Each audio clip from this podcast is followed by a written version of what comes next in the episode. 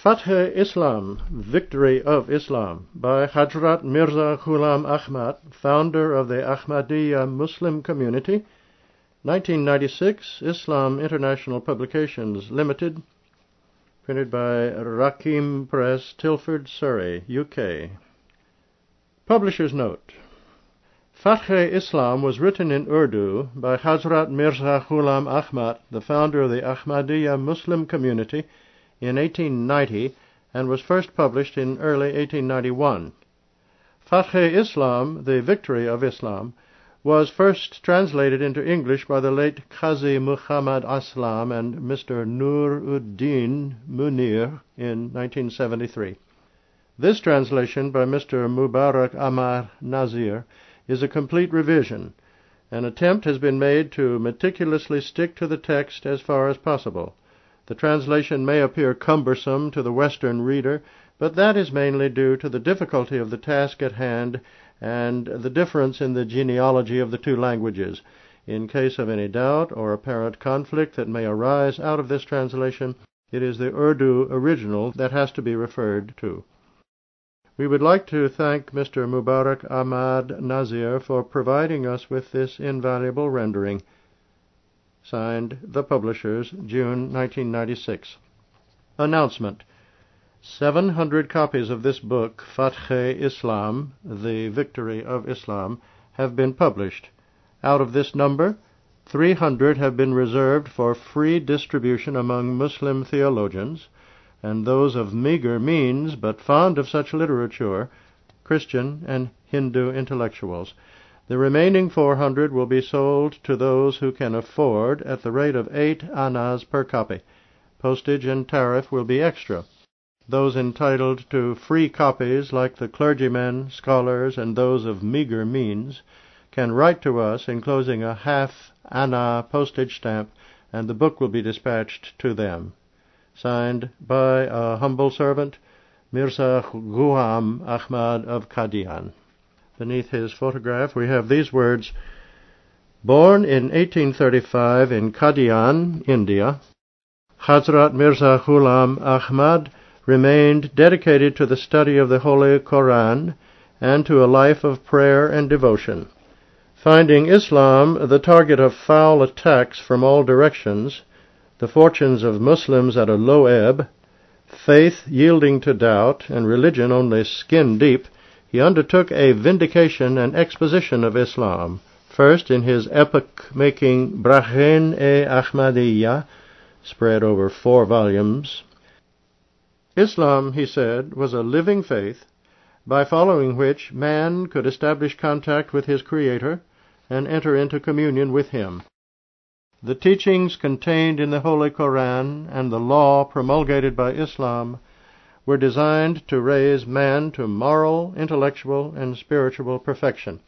He announced that God had appointed him the Messiah, as mentioned in the prophecies of the Bible and the Holy Koran. In 1889 he began to accept initiation into his community, which is now established in 137 countries and mosques all over the world.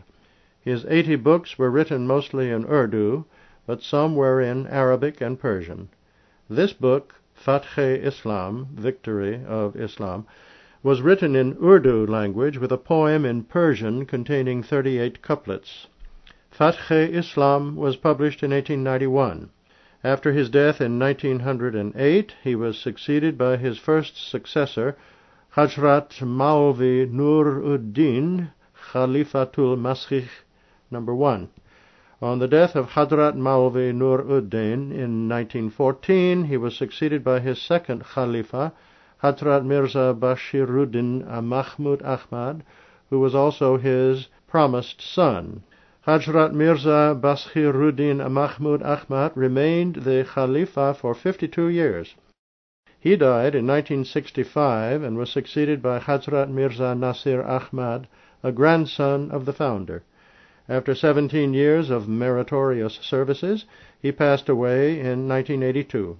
He was succeeded as Khalifatul Masih IV by Hazrat Mirza Tahir Ahmad, may God assist him, who also has the distinction of being the grandson of the founder. In 1984, Hazrat Mirza Tahir Ahmad was constrained to take up temporary residence in London, UK. Since his blessed tenure of office, the community has made tremendous progress in all fields.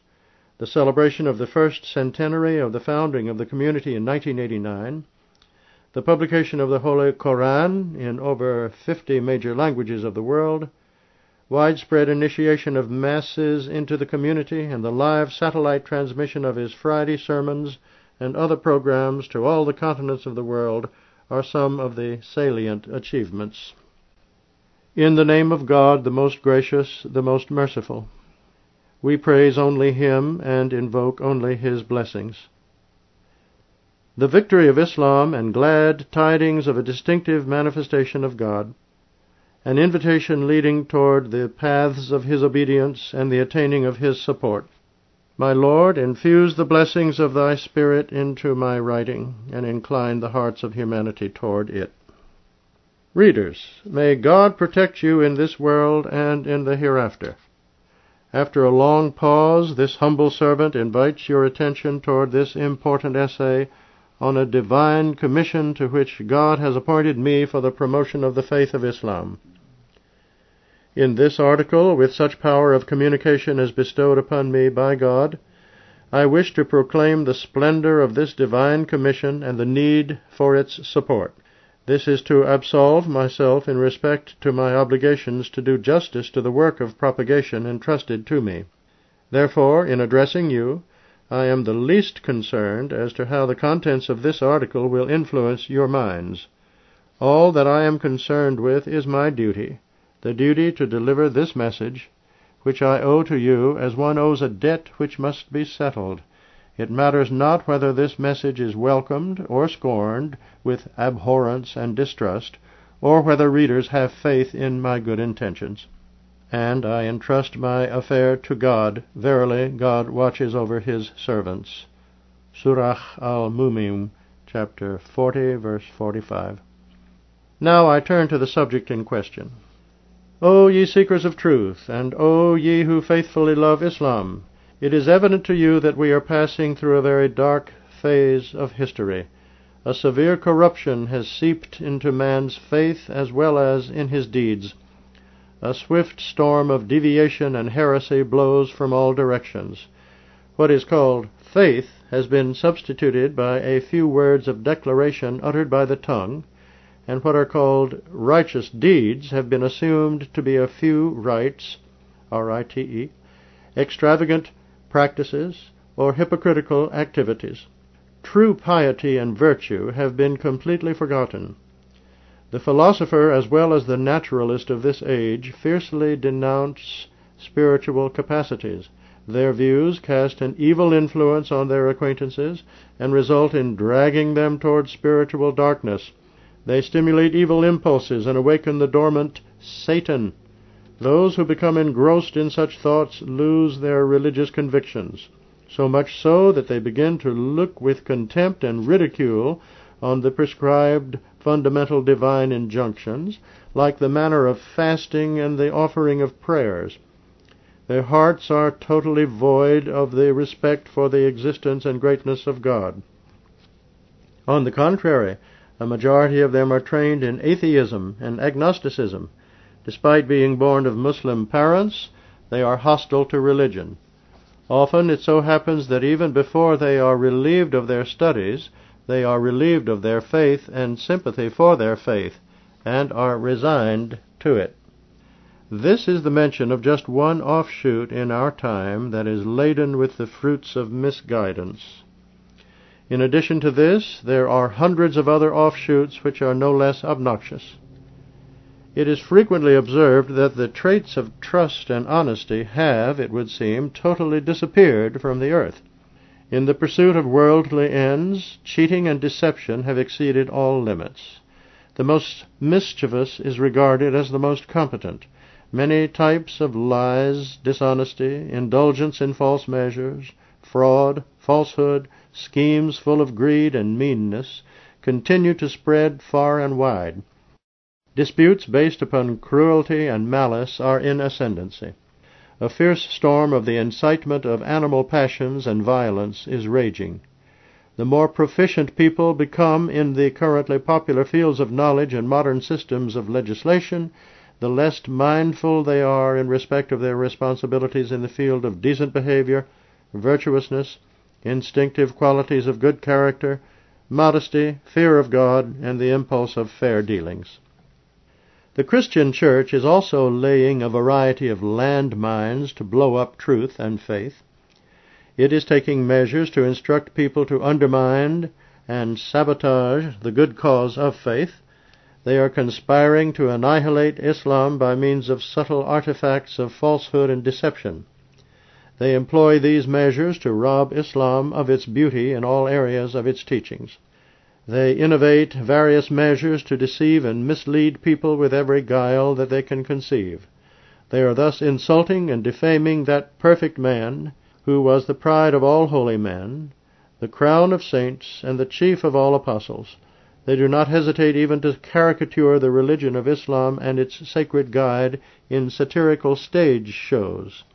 They parade in comical processions, trying to project a most hateful image of Islam. A vicious slander is circulated through theaters with the aim of destroying the reputation of Islam and its holy founder. Therefore, O Muslims, listen and heed to what I say. Christian nations have devised elaborate fabrications and let loose a complex campaign against the divine influence of Islam. It is pursued with such desperation that the funds involved are spent in torrents. It would be better to keep this article free of the mention of the disgraceful plots expended in the pursuit of this scheme. Such are the enchanting intrigues of the Christian nations and the followers of Trinity.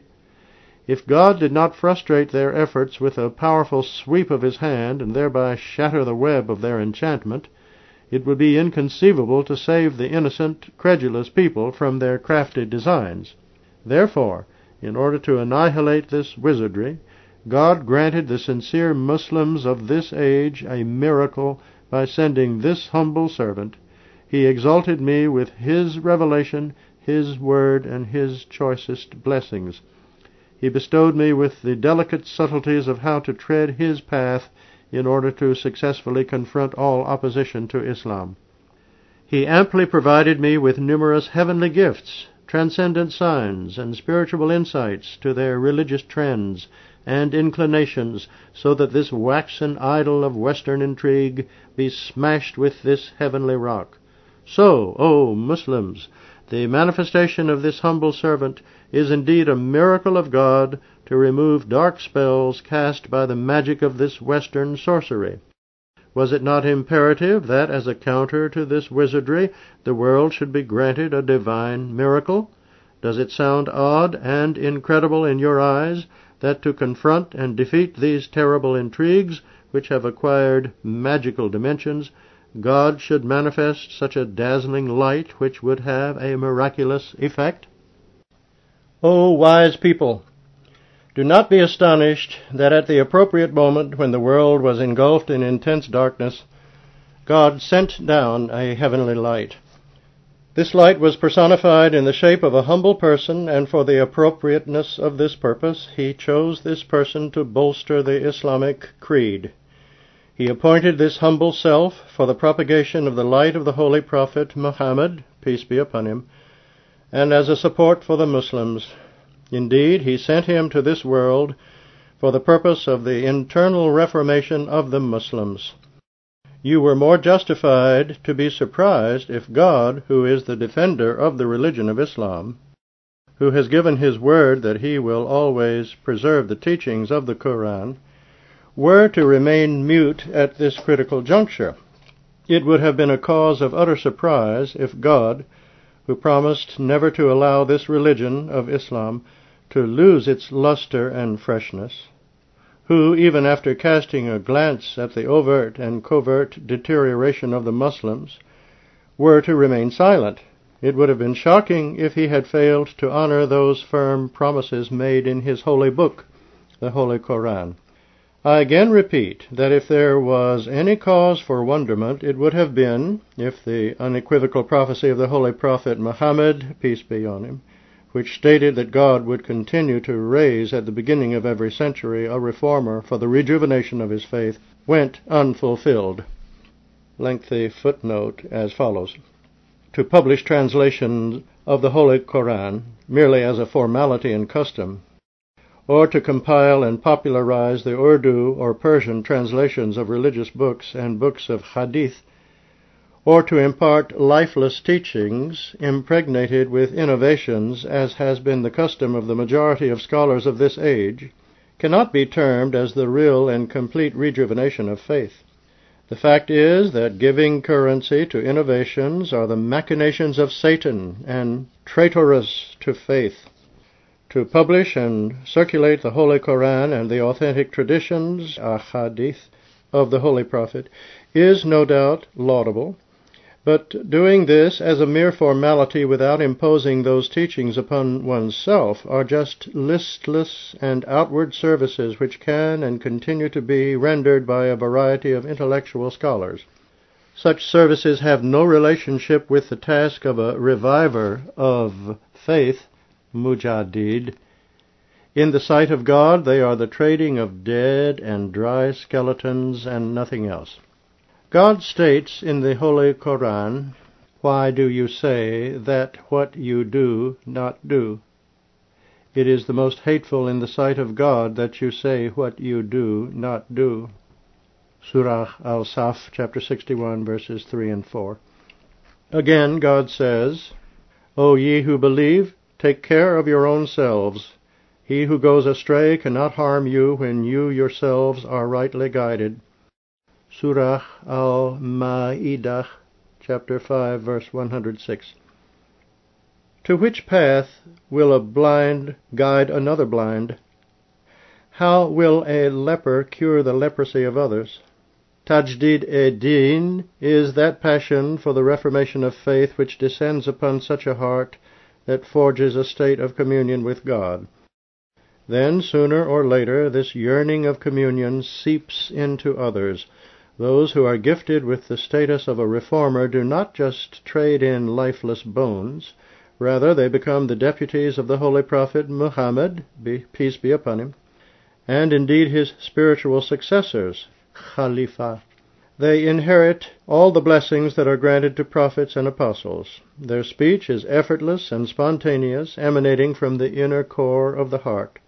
Their speech is supplemented with noble deeds and personal experiences and is not the mere expression of theoretical knowledge.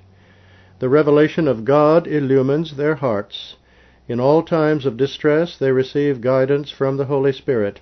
Their speech and conduct is not influenced by any worldly concern because they have been wholly purified and drawn toward God. End of footnote number one. Main text. Therefore, this is not an occasion for amazement or surprise. Rather, it is a time for the offering of countless thanks to God. It is a time for the strengthening and fortification of faith. Indeed, God fulfilled his promise and did not allow even the lapse of a single moment in fulfilling the prophecy of his prophet. Not only has he fulfilled this prophecy, but he has also opened the door for the fulfillment of thousands of other prophecies and out of the ordinary occurrences. If you are true believers, you should rejoice and offer prostrations of gratitude. Your forefathers passed away while waiting for this blessed hour. Countless generations of posterity went by longing to see this time which you have seen. Whether you value this blessed hour or not, whether you benefit from this time or not is entirely left to your discretion. I will continue to stress this point repeatedly and cannot abstain from emphasizing that I am that very person who has been sent at the right time for the reformation of humankind. I am sent so that faith should be reestablished in the hearts of men. I have been sent on the same pattern as my prototype, Jesus Christ, was sent after the blessed Kalimullah, prophet Moses. Jesus Christ had to endure many hardships during the reign of King Herod. After much suffering, his soul was raised to the heavens. The second Kalimullah, the holy prophet Muhammad, peace be upon him, who in reality is the first and foremost, the chief of all prophets, the holy prophet Muhammad, peace be upon him, was sent to annihilate the other pharaohs of his time. It is in this context that God said, Surely we have sent to you a messenger, who is a witness over you, just as we sent a messenger to Pharaoh. Surah al-Muzammil, chapter 73, verse 16. So he who by virtue of his works was entitled Kalim, like unto the previous Kalim, prophet Moses, yet was higher in rank, was also bestowed the promise of a new Messiah like unto the previous one, Jesus Christ. That promised Messiah appeared in the power, temperament, and character analogous to that of Jesus, son of Mary. He came at a similar period. The time period that separated the first Kalim, Moses, from the first Messiah, Jesus Christ, that is, fourteen centuries, was approximately equal to the time between the second Kalim, the holy prophet Muhammad, peace be on him, and the descent from the heavens of the second Messiah. Hence, that descent was spiritual in nature, like the descent of all the perfected people, who, having ascended spiritually, descend again for the reformation of Allah's creatures. The second Messiah, therefore, descended at a time which resembles, in all essentials, the time of the first Messiah, that is, Jesus, son of Mary, so that it may serve as a sign for those who comprehend. Lengthy footnote number two, as follows. This age through which we are passing is one of indifference to the inner soul and truth. There is deprivation of honesty, integrity, and moral excellence. Greed, stinginess, and materialism are so rampant that this age resembles the decadent age of Jews at the time of the appearance of Jesus, son of Mary. The Jews of that time became totally alienated toward genuine rectitude. They considered as sufficient a few rituals and customs. Honesty, integrity, inner cleanliness, and the sense of fairness had completely vanished. There was no mark of genuine sympathy and tenderness left upon them. Different types of human worship had replaced the worship of the true God. All these dreadful ailments have again surfaced in our age. Lawful things are not accepted and consumed with the gratitude and humility which they merit. Things that are unlawful are not avoided with the nausea and disgust they deserve. Important ordinances of God are put aside by flimsy excuses. Most of our religious scholars are in no way less than the scribes and Pharisees of that time. They would swallow a camel, but filter at a gnat. They shut the kingdom of God upon everyone, neither entering into it nor allowing others to enter. They spend long hours over the daily prayers, but their hearts are barren of the true love and majesty of God. They sit on the pulpit and deliver such inspiring sermons which move the congregation to tears, but their deeds run completely at variance. It is amazing that while their hearts are rebellious and their intentions mischievous, yet their eyes are very skilful at weeping. How strange are their tongues, that while their hearts remain insensitive, their tongues continue to harp feelings of tenderness. Such Jewish traits of character can be observed all over. The qualities of righteousness and sympathy are in decline. Feebleness of the faith has resulted in apathy toward the love of God. People continue to be entrenched in the love of the world. All this was bound to happen because the holy prophet Muhammad, peace be upon him, had prophesied that such a time would come upon the Muslim Ummah community when their actions would have a great resemblance with those of the Jews. They would perform all such acts as were performed by the Jews, so much so that if a Jew forced himself into a rat hole, they would do likewise. At that juncture, a man born of Persian descent will impart the teaching of faith.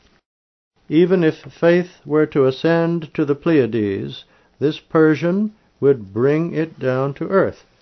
This is the prophecy of the holy prophet Muhammad, peace be upon him. Its interpretation has been made clear to me by divine revelation. All its aspects have been made manifest.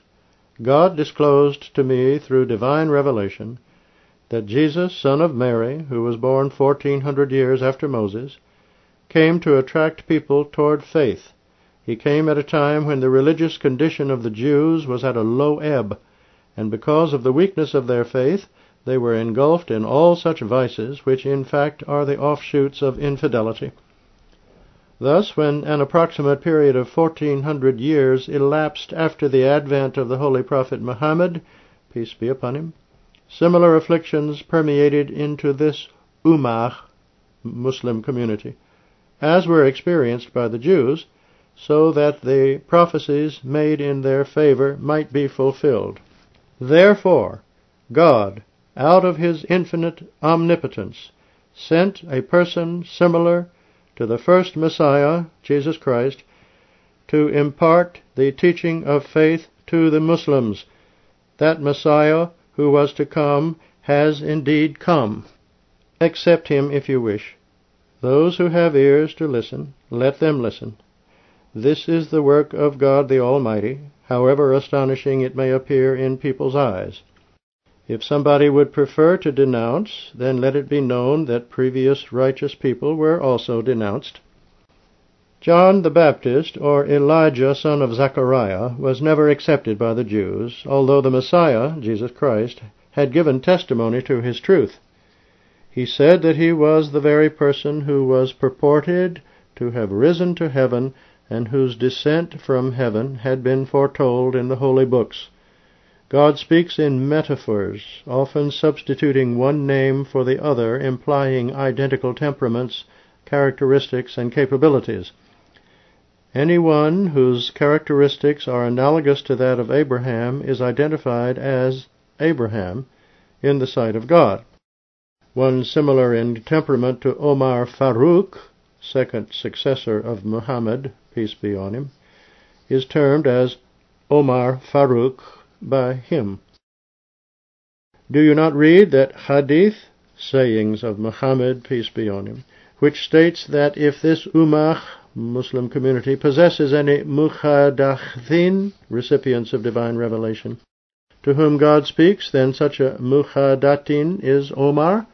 Can this hadith be interpreted by saying that muhadathiyat is terminated after Hadrat Omar? No, never. The meaning of this hadith is that at the need of the hour, whosoever attains to the spiritual excellence of Omar will be termed as a muhadath, recipient of divine revelation. It was in this context that this humble self once received the revelation, You have been gifted with the Faruqi instincts. These words are underlined. Thus, this humble self in addition to the inherent similarities in characteristics to other saints whose detailed mention has been made in my book entitled Barahin-e-Ahmadiyya, possesses an intimate resemblance to Hazrat Masih, Jesus Christ. It was as a result of this resemblance that this humble servant was sent bearing the name of the Masih, Jesus Christ so that the creed based upon crucifixion is shattered into pieces. Therefore I have been sent to break the cross and slay the swine. I descended from the heavens, accompanied by angels who were on my right and on my left. Until my task is accomplished, God will continue to assign these angels to descend on every consenting heart. Indeed, they are already descending. Even if I remain silent, or my pen refrains from writing, those angels who have descended in my company will not stop the task assigned to them. They have been provided with powerful maces which they hold in their hands in order to break the cross and smash the false images of human worship. End of underlined passage. The ignorant might question the meaning of the descent of angels. Let it be known that it is the established custom of God that whenever a messenger, a prophet, or an appointed recipient of divine revelation is sent for the reformation of mankind, it becomes imperative that he is accompanied by such angels who instill guidance in all loving hearts. They induce the hearts toward goodness They continue to descend until the darkness of profanity and corruption gives way to the break of the dawn of faith and truthfulness. The Almighty God says, The angels and the Spirit descend upon them by the command of their Lord, with their Lord's decrees concerning every matter. It is all peace till the break of the dawn. Surah Al-Qadr, chapter 97, verses 5 and 6. So, the appearance of the angels and the Holy Spirit only takes place at the advent of a person of distinction who is dressed in the garb of Khilafat and honored with a direct communion with God. This Khalifa is specially gifted with the Holy Spirit, and the angels in attendance are deputed to descend on all pious hearts. The reflection of this heavenly glow falls on all people of receptive talent and consequently the whole world is engulfed in the dazzle of this intense light. As a result of the noble influence of the angels, the hearts of such people are voluntarily inclined toward virtuous thoughts, and are thus charmed by the concept of the unity of God. Upright hearts are charged with the inclination toward the search of truth. The spiritually frail are granted fortitude. Everywhere a breeze begins to blow which is supportive to the objectives of the reformer. An invisible hand is beckoning humanity so that they of themselves are hastening toward that reform which will bring out the best of their talents. Mankind is in a state of agitation and stir in anticipation of what is to come. At that juncture, the ignorant contemplate that the world has taken a turn for the better all by itself. Indeed, this reformation is the result of the efforts of those angels who appear along with the Khalifa of God, Khalifa Tullah, and confer extraordinary powers upon people to understand and accept the truth. They awaken the masses from their slumber, alert the careless, grant hearing to the deaf, quicken the dead, and raise the entombed out of their graves. Then people suddenly begin to open their eyes, and those issues that were until this time concealed from their hearts begin to unravel. In reality, these angels are not different from this Khalifatullah, vice regent of God. They are indeed a reflection of the divine illumination on his face and manifestations of his endurance toward his mission. Such a person may be physically distant or nigh, he may be an acquaintance or totally alien, yet all are attracted with a magnetic force provided the capacity of reformation is present in them.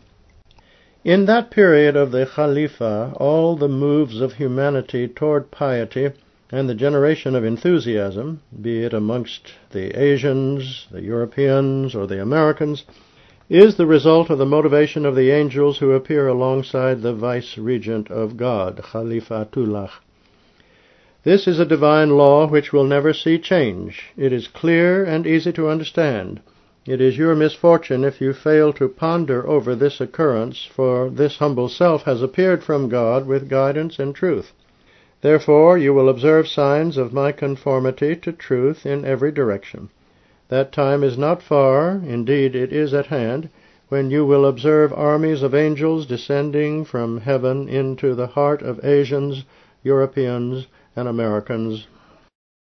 You are already aware of the testimony of the Holy Koran that with the appearance of any vice-regent of God, the appearance of angels is essential in order to incline hearts toward the truth. Therefore, you should await the fulfillment of this sign. If you do not notice the appearance of the angels, or a clear evidence of their influence, or an extraordinary fervor in the hearts of humanity, then you are justified to contend that no one has appeared from the heavens. But if all these signs do come to pass, then you should refrain from rejecting the truth, lest you should be counted in the sight of God amongst the rebellious. The second sign is that God has blessed me with such spiritual proofs as are reserved only for His divines and which cannot be matched by other people. Therefore, if you have any misgivings, come and confront me, but rest assured that you do not possess the capacity to challenge me. You have the tongue, but not the heart. You have the body, but no life. You have the pupil in your eyes, but it is without spiritual insight. May God bestow upon you spiritual light so that you may see. The third sign is that that noble prophet, the holy prophet Muhammad, peace be upon him, whom you claim to follow, has spoken about me. This has been recorded in the Sihah Sitta, six authentic books of hadith. But you have never pondered over it.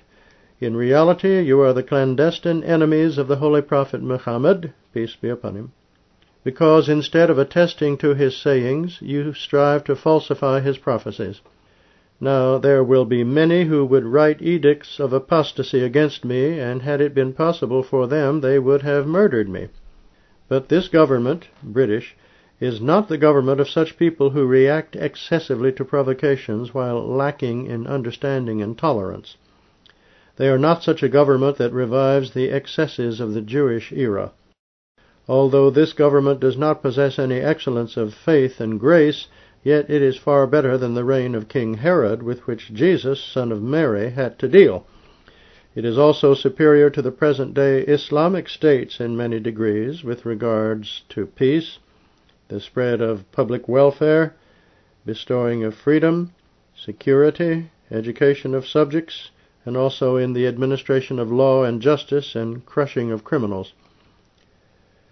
God, out of his infinite wisdom, raised Jesus Christ at a time when the Jews did not hold the reins of power. In my case, as well, the same wisdom was exercised so that it might be a sign for those who reflect. If the present day apostates ridicule me and treat me with disdain, it should not be a matter of surprise since the previous generations have given a much worse treatment to the prophets of their time. Jesus Christ was also successively derided and mocked at. At one time his brothers from the same mother conspired to have him declared as insane and put behind bars. Those who were unrelated to Jesus Christ stoned him and on a number of occasions tried to slay him. They spat at his face with great contempt. In fact, at one time they put him on the cross and thought they had killed him. Because his bones were not broken, he survived this ordeal with the help of a religious man who held Jews in high esteem. After spending the remaining years of his life, he was raised unto God. His followers and intimate friends also showed extreme weakness of faith. One of them, Judas, received a bribe of thirty silver pieces and had him arrested. Another apostle, Peter, pointed at him and cursed him. The rest of the disciples who had professed great loyalty absconded and harbored many misgivings in their hearts about Jesus Christ. But because he was truthful in his claim, God revived his mission after a decline. The resurrection of Jesus Christ has entertained by Christians is in fact an indication of the resuscitation of his creed after its apparent death.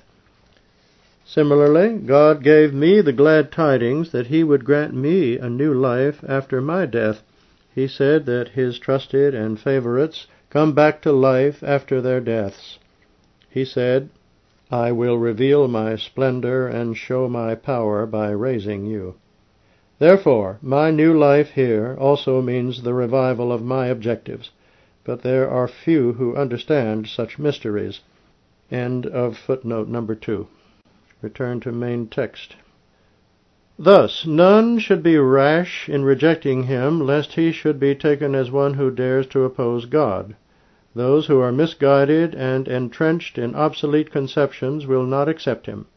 But very soon a time would come when they would realize their folly. A warner came into the world, but the world accepted him not.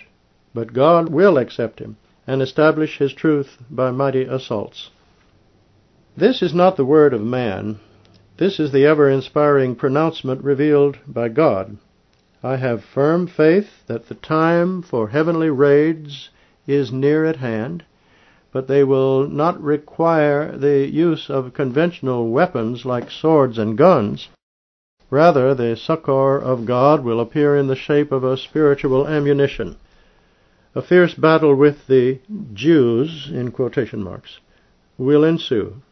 Who are they? They are the materialists of this age, who together follow the practices of Jews step for step. The heavenly sword will rip through them, and the Jewish traits of character will be wiped out. Everyone who obscures the truth, resembling the great one-eyed Dajjal, Antichrist, who, having lost the spiritual eye, views the world only with the eye of materialism, will be slaughtered with the sword of irrefutable arguments, and truth will triumph. Islam will once again be revived and will blossom as it had blossomed in earlier times. The day of Islam's glory and revival would dawn once again as it had risen before. But as yet the time has not come. With toil and sweat our Livers may even begin to bleed in this path until such a time when it will seem as though we have abandoned all ease for the sake of that noble goal, and we willingly sacrifice all our honor for that cause. The revival of Islam demands a ransom from us. What is that ransom? That ransom is to die in this pursuit. This is the death on which depends the revival of Islam, the revival of Muslims, and the manifestation of the living God. This is the sacrifice which, in other words, is known as Islam. This is Islam which God now intends to resuscitate. To bring about this great transformation, it was necessary that God Himself should establish a dispensation adequate and efficient in all respects. So, as a consequence, He who is the most wise, the most powerful, sent this humble self for the reformation of mankind. In order to attract the attention of humanity toward this divine dispensation, he distributed its sphere of activities into several branches, each devoted to the dissemination of truth and the propagation of Islam. Among those branches, one such branch is the writing and publication of books which has been assigned to this humble self. To undertake this task, I have been gifted with the essence of knowledge, with profound insight into the nature of things and their subtleties, which is beyond human reach alone, but can only be attained with the power of Allah. It is through the tutorship of the Holy Spirit that all difficulties were dispelled. The second branch of this dispensation is the publication of leaflets, which under divine command is being undertaken to comply with the natural obligation we owe to all. Until now, more than 20,000 leaflets have been published to establish the truth of the Islamic belief over other creeds. This process will continue according to the need of the time. The third branch of this dispensation relates to the visitors seekers after truth, and people with diverse motives who, after hearing the news of this heavenly dispensation, come to visit me. This branch, as well, continues to be in full blossom. On some days, the inflow of visitors may be slow, but on other days it picks up to a brisk pace. Thus, during the past seven years, a little more than 60,000 guests must have visited me, up to what extent I was successful in offering spiritual assistance through speeches, solving their difficulties, and ridding them of their weaknesses is best known to God. But there is no doubt that these lectures, delivered in response to questions by visitors and other talks given according to a particular situation and time, are in some ways more useful and effective than the writing of books. Such contexts have proved to be most convincing and appealing to the heart. That is why all prophets have utilized this method. Apart from the Word of God that was written with the pen and preserved in publications, all other dissertations of the prophets were spread by speeches delivered on the appropriate occasions. The general practice of the prophets has been that, like judicious lecturers, they would deliver speeches which were sustained by the strength of the soul, befitting the requirements of the situation. They did not speak like the speakers of today, whose only objective is to display their knowledge, or to overwhelm the simplistic public into accepting their false logic and misleading argumentation, thereby making their entry into hell even more deserving. Contrary to this, the prophets spoke without any embellishment and whatever sprung forth from their hearts, they poured into the hearts of others. Their divinely purified sayings were timed according to the requirement of the situation. They never spoke just for the sake of entertaining in the style of storytelling. Rather, after noticing the ailments of the public and seeing them steeped in various spiritual calamities, they would offer advice as an antidote for their afflictions. Or they would dissipate their doubts with irrefutable arguments. Their dialogue was characterized by fewer words, but with in-depth connotations. Therefore, this has been the pattern of the speeches of this humble self. My speeches are always tailored toward the spiritual prowess, the particular needs, and spiritual ailments of my addressees.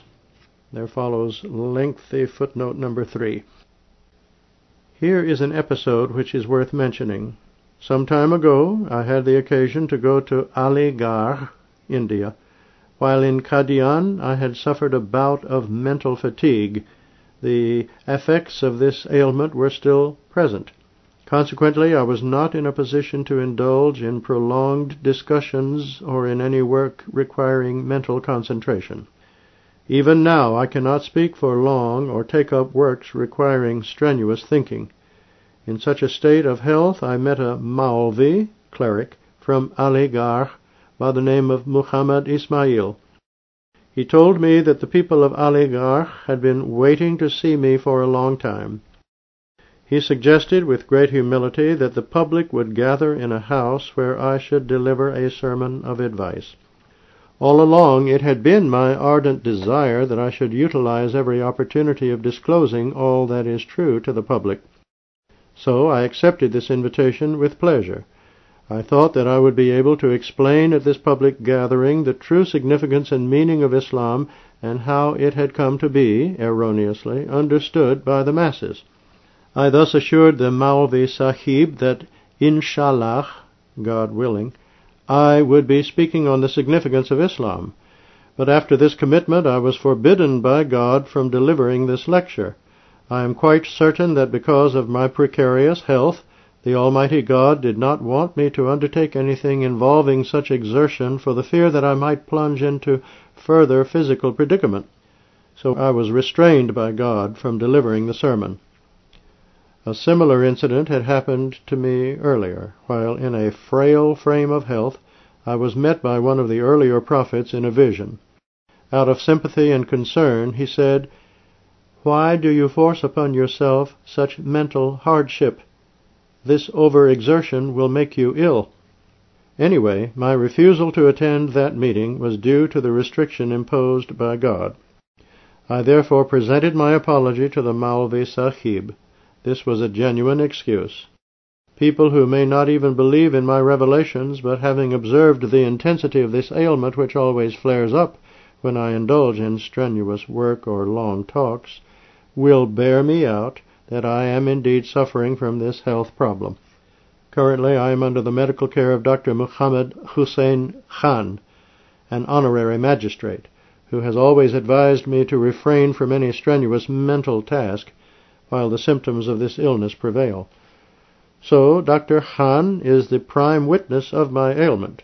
Most of my companions, including Brother Maulvi Hakim Nur ud-Din, a physician to the state of Jammu, who remains devoted for my sympathy and welfare, are fully aware of this sickness. Another friend, named Munshi Abdul Haq, an accountant, employed in Lahore, attended me during this sickness and served me with such diligence and affection that it is impossible to describe it. All these devoted companions are witnesses of my illness. I have to say this with regret that although every Muslim has been enjoined never to fall prey to conjecture or suspicion, yet the Maulvi Sahib gave no credence to my earnest plea. On the contrary, he chose to mistrust my excuse and indulge in manifest falsehood. A close associate of Maulvi Sahib, known as Dr. Jamal ud Din, has published, with the consent of Maulvi Sahib, certain allegations against me which I would like to reproduce here with my responses. Maulvi Muhammad Ismail I asked him, that is, while this humble self was in Aligarh, that the next day being a Jum'ah, Friday, he should address the congregation. He consented to this, but the very next morning I received a note from him stating that God had restrained him from this address. I presume that this refusal was only a pretext for his dread and lack of speaking ability. My response. Maulvi Sahib's apprehension is nothing but sheer distrust, which is strictly forbidden in the Sharia code, and as well avoided by all noble people. If my claim to divine revelation had only been made in Aligarh, and at this particular occasion, then there was some justification of mistrust that I may have become nervous and scared by the sheer rank and knowledge of Maulvi Sahib, and had wanted to find some lame excuse to avoid this encounter. But my claim to be a recipient of divine revelation had been published all over the country six years before my visit to Aligarh. My book, Barahin-e-Ahmadiyya, is full of such claims. If I was so devoid of the ability to speak in public, how could I have composed books like Surmakh, Khasm Arya, which were lectures delivered orally before thousands of people, both friendly and hostile? How could such books have originated from a feeble intellect? How could I have sustained to this day such a glorious campaign of public speaking, which entails intellectual confrontation with thousands of people of varying aptitudes, abilities, and tastes? Alas, the fire of jealousy has inwardly consumed most of the present day Maulvis, and clerics. They mount the pulpits, and while quoting from the Holy Koran, exhort the masses toward excellent traits of integrity, brotherliness, truthfulness, and mutual trust, yet they themselves never even touch the fringes of these injunctions. My dear sir, may God open your eyes. Is it not possible that God, out of his wisdom and due to some expediency, may restrain one of his favored servants from undertaking a particular task? Another reason for this restriction may be that God had wanted to test and expose your concealed characteristics. He may have wanted that, as a consequence of this episode, all analogous elements tainted with the same obnoxious specks of character may be unveiled. As far as the assumption that I was scared by your scholarly prudence, let me declare that all those engulfed in worldly pursuits, may they be masters of all known philosophies and sciences, do not even merit the value of a dead insect in my eyes. But you are not even a scholar of that caliber. You are a mere mullah, cleric, of the medieval age, and possess the same gloom and meanness as associated with clerics of that generation. You will know that my visitors include many talented research scholars and intellectuals who benefit from divine insight as a result of these contacts. Even if I called you a mere pupil in comparison to such scholars, that would be a compliment which you do not deserve. If your apprehensions and emotions of distrust are still not alleviated, then, with the help and compassion of God, I am prepared to confront you in a public debate. In view of my illness, I will not be able to undertake a long journey, but if you agree, I can invite you to travel at my expense to a central location like Lahore, the capital of Punjab, for this debate. I solemnly endorse this invitation and would await your reply. These words from Maulvi Muhammad Ismail.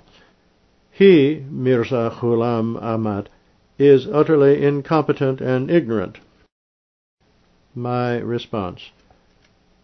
Dear Sir, I have no claim to temporal wisdom or knowledge. What is the use of materialistic knowledge and craftiness, for they do not illumine the soul? They are not able to cleanse the internal filth. They fail to promote meekness and humility. Rather, they coat layer after layer of rust and faithlessness upon the soul. I am contented that the gracious God extended his gracious help to me and granted me such knowledge which cannot be acquired from educational institutions, but can only be obtained through the grace of the Heavenly Master. What reason would there be of any disgrace if I were to be labeled as Ummi, unlettered? Indeed, it would be a title of glory, because my Master and the Master and Guide of humanity, the Holy Prophet Muhammad, peace be upon him, was also known as the Ummi, unlettered. I would never consider that skull worthy of any esteem which brags of its worldly knowledge while its outward and inner condition is filled with gloom. Open the Holy Koran and ponder over the similitude of the ass laden with books. Should this not be enough?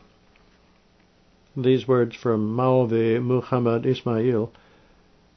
I questioned him, Mirza Ghulam Ahmad, on the subject of divine revelation.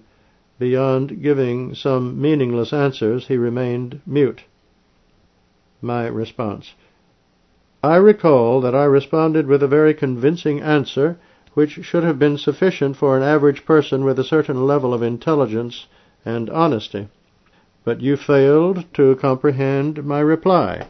Whose lack of intelligence was thus exposed? Yours or anyone else's? You could publish that correspondence in any newspaper to ratify your futile optimism. Maulvi Muhammad Ismail says, It is impossible to believe that he, Mirza Ghulam Ahmad, could be the author of such excellent books. My response, Why would you believe me to be the author of these books? The infidels of Mecca never believed in the Holy Prophet Muhammad, peace be upon him even though they had seen him with their own eyes. Because of the thick coverings over their minds, the sublime merits of prophethood were never unveiled to them. So they continued to contend that such eloquent speech which emanated from his lips and the Koran that was being recited before people was indeed the compilation of others who secretly taught him every morning and evening. In a sense, their contentions were justified, and whatever the Maulvi Sahib said was also correct, since there is no doubt that the eloquence and wisdom contained in the words of the Holy Koran were far above the intellect of the Holy Prophet. In fact, they are far above the intellectual capacity of any human. Apart from the all-knowing and all-powerful God, this Koran could never have been conceived by anyone else. The books composed and published by this humble self are the result of an invisible assistance by God and above the level of, of my scholastic capacity. In reality, this is a cause of gratitude because, as a result of this criticism by the Maulvi Sahib, a prophecy enumerated in my book, the Barahin-e-Ahmadiyya, has been fulfilled this prophecy stated that some people, after reading this book, would declare that it could not have been compiled by this man. Barahin-e-Ahmadiyya, page 239. From Maulvi Muhammad Ismail, these words. Sayyid Ahmad Arab, who I consider to be highly reliable, narrated to me that he stayed with Mirza Ghulam Ahmad for two months, enjoying the privilege of the inner circle of devotees. Occasionally, for the sake of curiosity and investigation, he stayed very near him on all important occasions.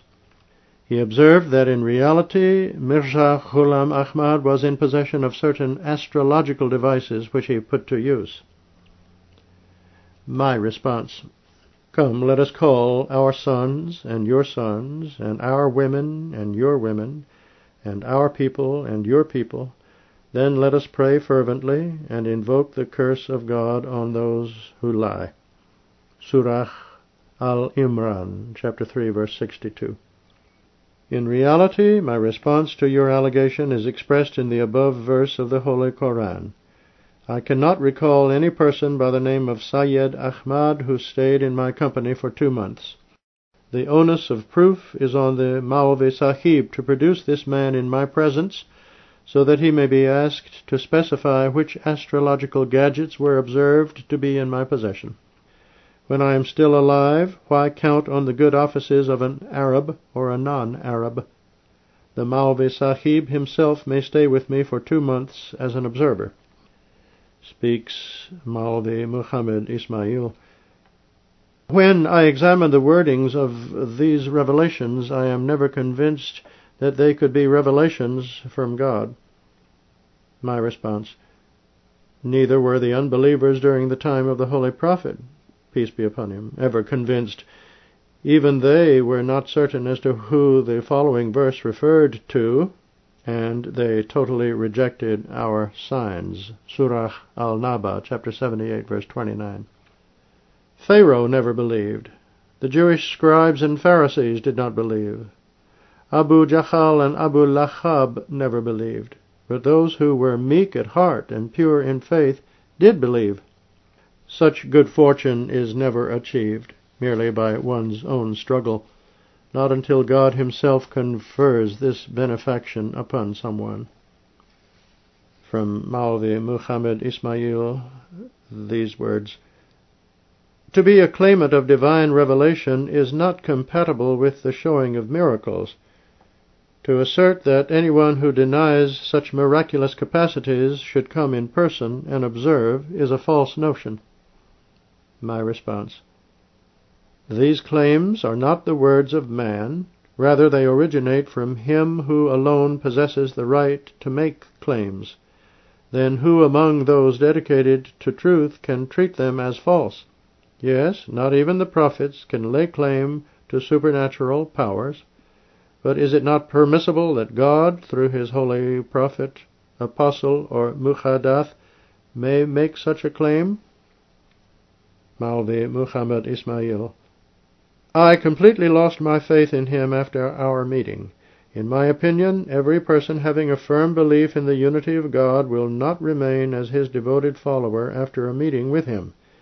He offers his prayers at the very limit of the designated time, and is not particular about offering prayers in congregation. My response I am not in the least perturbed by the skepticism of Maulvi Sahib. Yet I am profoundly shocked at his deliberate lies and fabrications, and his extreme propensity to suspicion and mistrust. O God, have mercy on this Ummah of the Holy Prophet, peace be upon him, whose mentors and spiritual guides are considered to be the clerics of such caliber. Readers, let us now deliberate on the objections raised by Maulvi Sahib which in effect are an outburst due to his lack of benevolence and extreme malice. Obviously, I stayed in Aligarh for a few days as a traveler. The Islamic Sharia has granted certain concessions to travelers, and the permanent forsaking of such concessions has been termed as tantamount to a sort of apostasy. My observance of such injunctions was essential, and so I did precisely what was expected of me. I do not deny the fact that on certain occasions during my short stay, while acting on the practice of the holy prophet, peace be upon him, I joined the two prayers. Sometimes at the limit of the designated time I joined the Zuhr past midday prayer with the Asr afternoon prayer. You will be aware that certain religious scholars at times join the prayers even in their houses, and continue to take advantage from the concessions whilst they are neither on a journey nor are prevented from going to the mosque because of inclement weather. I cannot deny this fact also that during this short stay I did not make it obligatory to visit the mosques for prayers. Yet despite my ill health and my being in a state of travel, I did not entirely relinquish this obligation. Maulvi Sahib would remember that once I happened to say my Friday prayer behind him, the validity of which I have now begun to suspect. It is true that during my travels I always avoid attending mosques for prayers. But this attitude, God forbid, is not because of any apathy on my part or indifference to the injunctions of God. The actual reason is that in our country during this period of time the condition of our mosques has become very miserable and deplorable. If one attempts to lead the congregation in prayers at such mosques, then those who hold this office become annoyed and furious.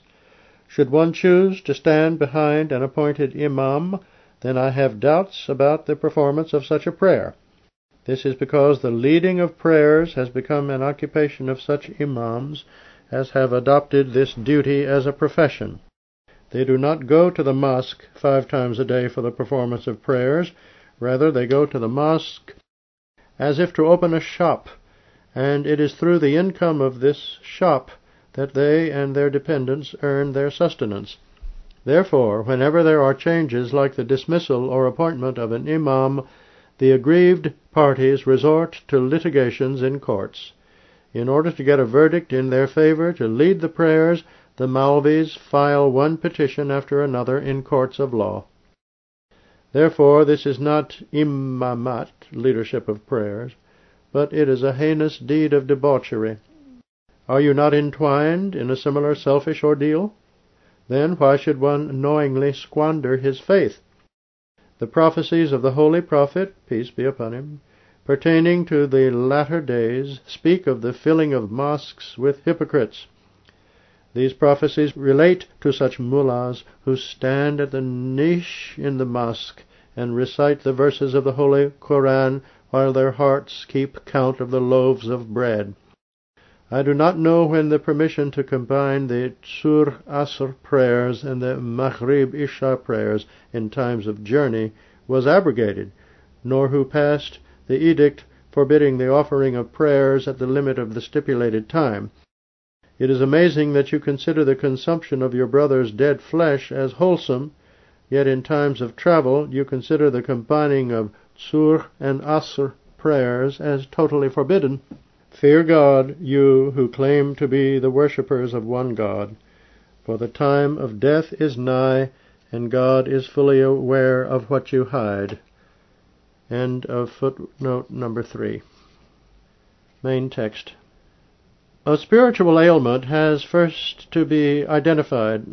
In order to cure a person from that ailment and moral turpitude, arrows of necessary advice have to be pitched at the precise target. This is similar to the restoration of a dislocated joint to its correct position. This procedure requires the presence of the patient before a physician. That is the reason why God sent thousands of prophets and messengers and exhorted the people to flock around them and benefit from their pious example. God desired that people of all generations should witness these godly exemplars with their own eyes, that, after witnessing the embodiment of the revelation of God in their persons, they may be encouraged to emulate them. Had the quote, association with the righteous quote, not been an essential of faith, Instead of the prophets and messengers, God could have devised other means of delivering his message to human beings. Or he would have confined prophethood, apostleship, and revelation to the early period only, and then terminated this institution for good.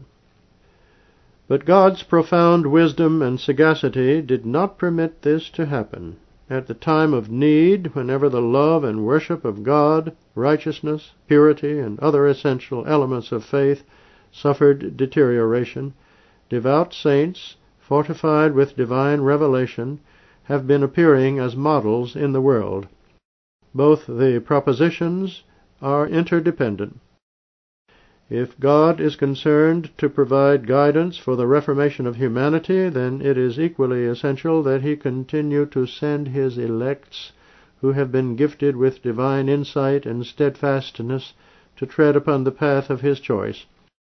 Obviously, this Herculean task of reformation cannot be accomplished solely by academic efforts. For its accomplishment, one must stride on the same path that was chosen by the righteous prophets of God. At the very inception, Islam firmly held on to this effective mode of reformation which has no parallel in any other religion. Who can present a similar example of over 10,000 devoted companions of the Holy Prophet, peace be upon him, who consistently lay at his threshold, captivated with perfect conviction and humility to seek guidance toward absolute truth. No doubt the prophet Moses, peace upon him, was also given a community, Jama'at, but what a rebellious and arrogant community! How distanced and detached from spiritual companionship and steadfastness. Readers of the Bible and scholars of Jewish history are well aware of these facts.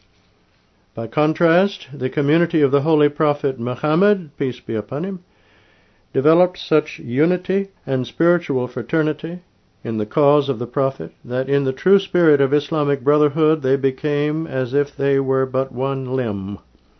The divine radiance of prophethood had permeated so deep in their lifestyle and mutual relations that they became the perfect reflections of the character of the holy prophet. The vulgar idol worshippers accomplished the loftiness of absolute divine worship.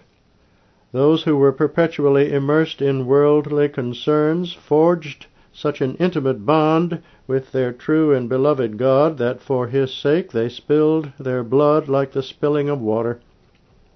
This great miracle of inner change which transformed his followers was indeed the result of spending their entire lives in the company of a true and perfect prophet, thereby marching in his footsteps. It is precisely for this reason that this humble servant, who has been commissioned to establish this religion, desires that the circle of visitors who would like to stay with me and derive benefit from my intimate companionship should be further expanded. The circle of those who can come and stay near me and dwell close to me day and night, they should dwell close to me. They should also be gifted with that sublime taste with which I have been gifted and the light of Islam may thus spread all over the earth, while the ugly stain of hatred and ignominy may be wiped from the forehead of Muslims. It was with such glad tidings for the uplift of Muslims that I was sent by the Almighty God.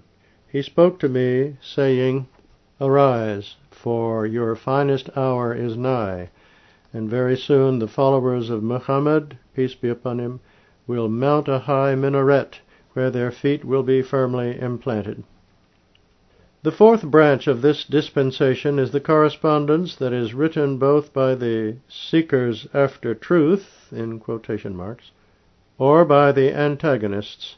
It is estimated that during the past years over 90,000 letters must have been received and duly responded to, except those that were considered to be worthless or unimportant. This work also continues unabated. During each month about 300 to 700 letters are received and replied to. In some months the number may reach a thousand. The fifth branch of this great project, which is established under the express inspiration and revelation of God, is the widening of the circle of devotees and of those who take the oath of initiation, by at, at my hand.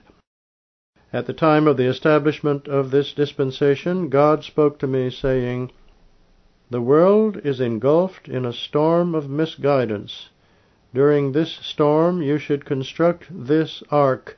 He who embarks on the ark will be saved from drowning. Death would await those who continue to reject. And he said, Anyone who slips his hand in your hand in allegiance slips it not in your hand, but rather in the hand of God. And again God the Almighty gave me the glad tidings by saying, I will cause you to die, and then raise you to myself. But your true followers and devotees will always excel those who rejected you till the day of judgment. These are the five branches of this dispensation which have been established by God with his own hand. A person with a superficial perception might consider the writing and printing of books to be the only important project of this dispensation. He would consider the other branches as unimportant and worthless. But in the sight of God, all these branches are obligatory. The great reform which God intends to initiate cannot be accomplished without the coordination of these five branches. However, the success of the project is entirely dependent upon the extraordinary support and singular blessing of God. He alone is sufficient for its triumphant completion. It is His heartening promises which grant tranquillity and respite. But it is also under His instructions and incentive that the attention of the Muslims is invited toward monetary assistance. This appeal is in keeping with the practice of all the earlier prophets of God, who appealed for such assistance from their followers in times of distress. It is solely for this purpose that I launch this appeal. It is quite obvious that for the successful implementation of all the five wings of this heavenly scheme, considerable help is required from the collective body of Muslims. Take, for example, the field of publication alone. Visualize how much preparedness is required and what sacrifices, financial or otherwise, are warranted.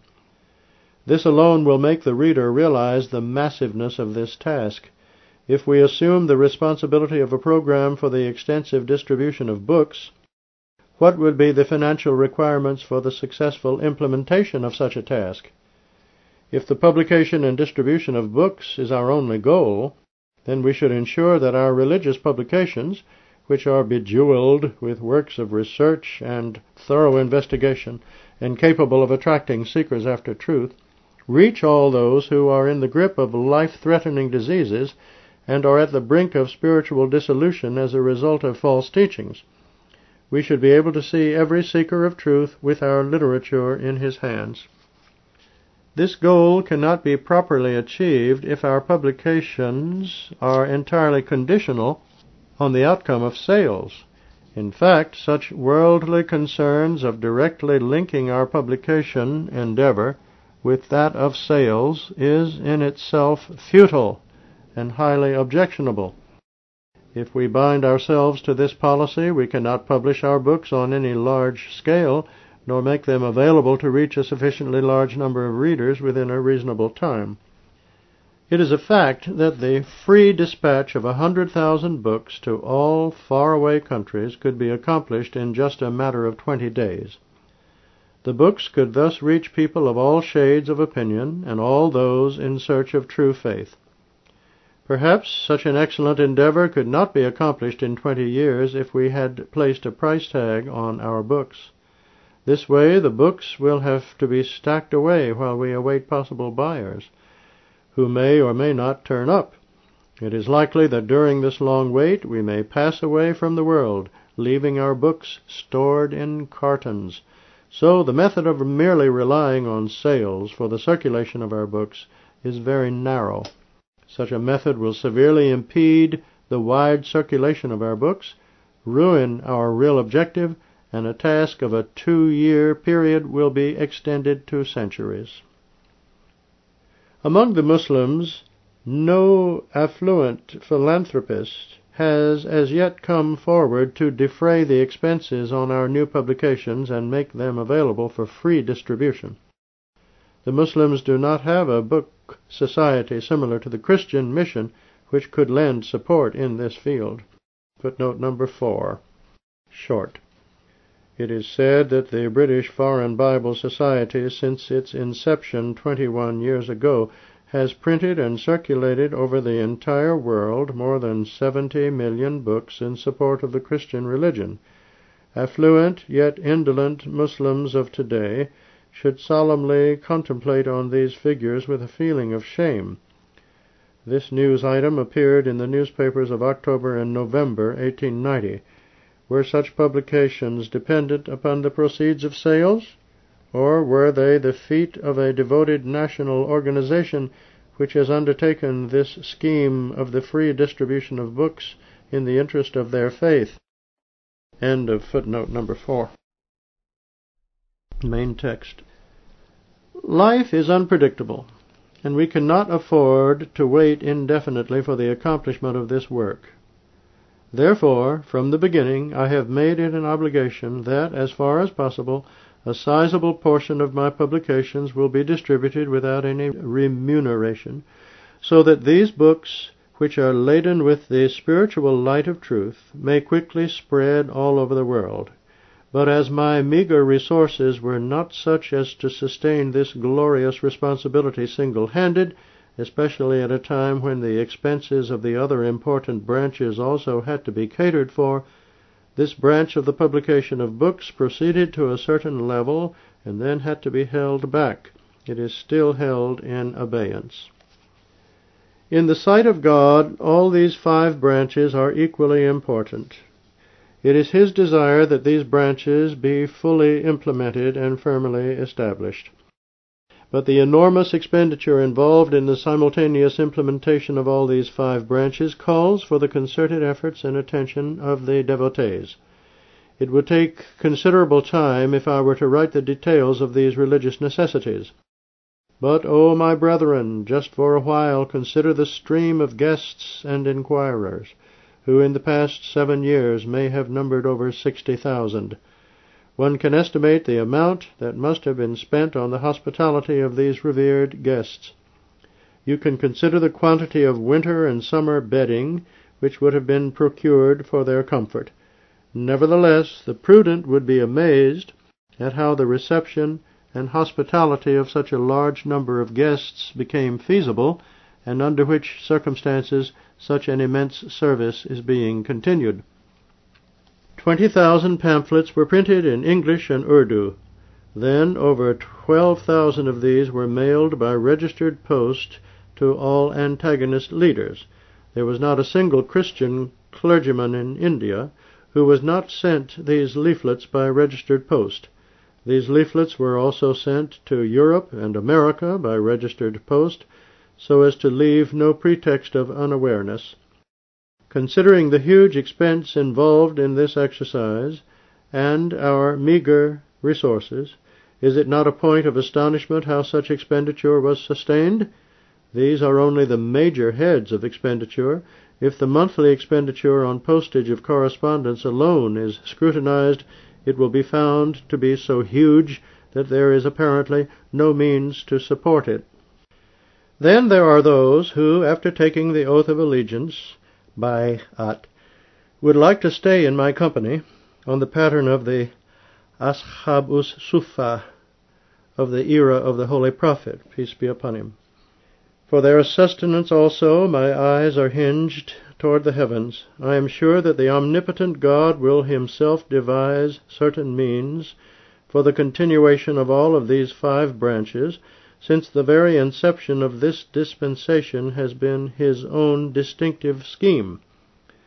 I was just obliged to keep the populace informed of these issues.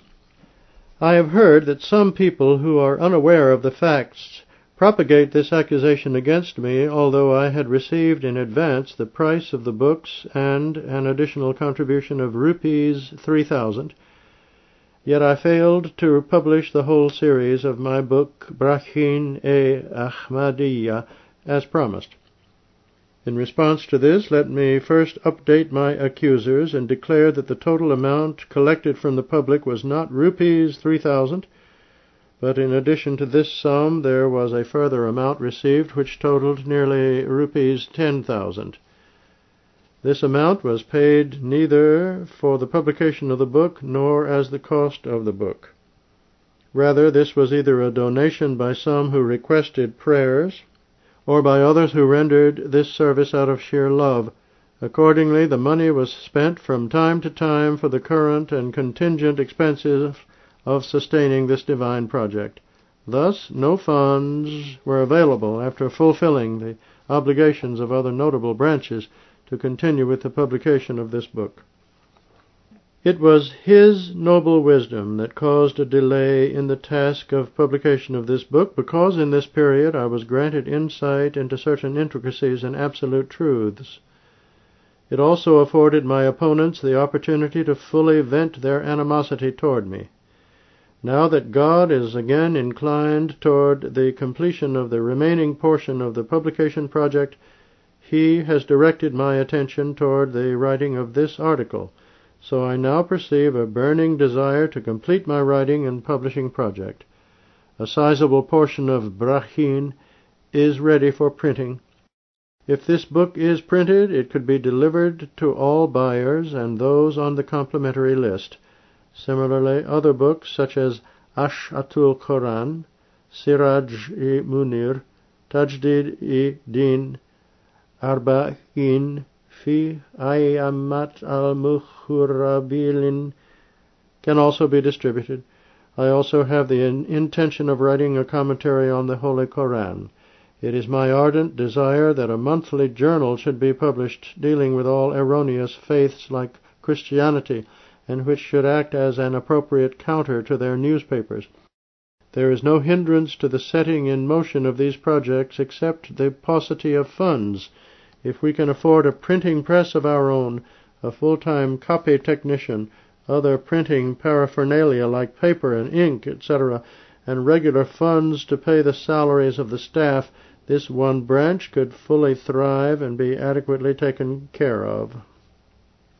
Alas, O India, can't you produce even a single resolute and affluent person who, if not all, could at least be capable of shouldering the financial responsibility of this single branch? Author's emphasis. If just five wealthy devotees could realize the gravity of the situation, they could take care of all the five branches. O oh, my beloved God, you alone can stimulate these dormant hearts. Islam is not so impoverished. Muslims may be miserly, but never destitute. Those who do not possess the potential to pay for the complete project can still help by a firm promise of regular monthly payments according to their financial ability. Indolence, apathy, and misgivings never serve a religious cause. Households become desolate as a result of mistrust, and hearts become fragmented. Recall how the contemporaries of past prophets were ever eager to lay down their lives for the propagation of faith. Just as a rich man offered his cherished wealth, so did the mendicant tender his haversack filled with crumbs, and they continued to persist in their struggle until God bestowed upon them the hour of triumph. To be a Muslim is not easy. To merit the title of a believer is not that simple. So, O ye people, if you possess that spirit of rectitude which is granted to the faithful, then do not view this appeal with disdain. Hasten to develop the characteristic of piety, since God is watching you from the heavens to see your response to this appeal. O ye Muslims, who are the surviving vestiges and descendants of resolute and noble believers, do not rush toward the rejection and distrust of this appeal. Rather, dread that epidemic which is fast spreading around you. A multitude has already been snared in its treachery.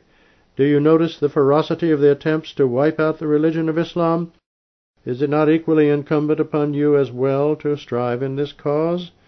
The religion of Islam is not man-made that it could suffer desolation through the intrigues of man, but woe to those who are engrossed in attempts at its extermination.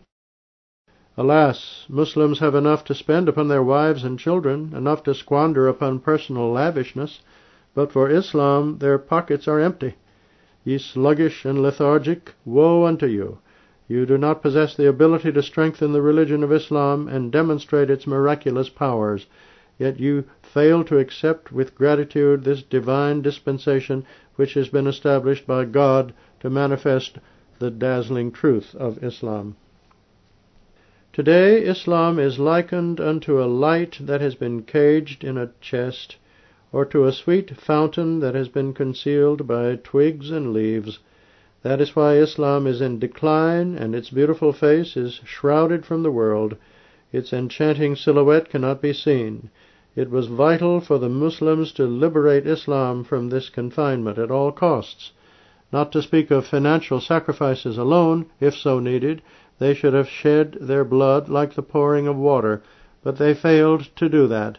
They are still engrossed in their ignorance, saying, Are the previous books not sufficient? They are oblivious that to combat new intrigues fresh techniques have to be devised.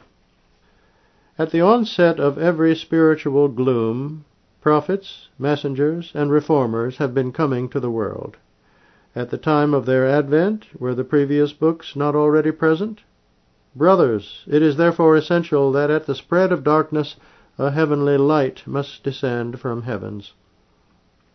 As earlier mentioned in this book, God gives glad tidings to the faithful in Surah Al-Qadr that his prophet and his revelation descended from the heaven during the period of Laylatul Qadr, the night of decree. Every guide and reformer who is commissioned by God always appears during the night of decree. Do you understand what is meant by the night of decree? The night of decree, or the Laylatul Qadr, is the name of a night when spiritual darkness reaches its ultimate gloom.